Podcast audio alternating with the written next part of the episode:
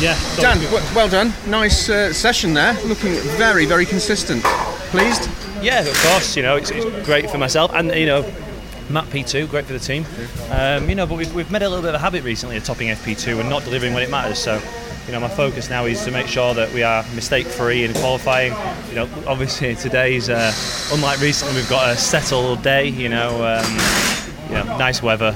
Not, it ain't, ain't going to change, and uh, hopefully we can have a good battle for pole. I think um, I think there's more in it than what I just showed. Not not my cleanest lap. I thought my lap in FP1 was definitely better, but uh, we've worked on the car.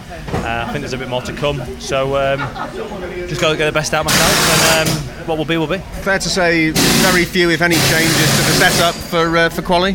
No, I don't think so. I think ultimately the car is. You know, we- we've made quite a few changes after FP1. We've definitely gone in the right direction. Uh, the track's slower. The, the heat is, you know, it's so hot right now.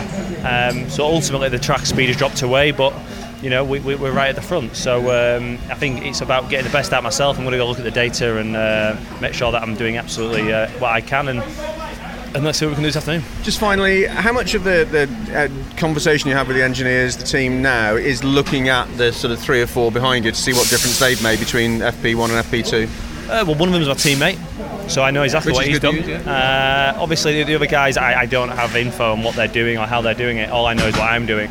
Uh, I always say qualifying is really the, the first chance of the weekend where we're all similar.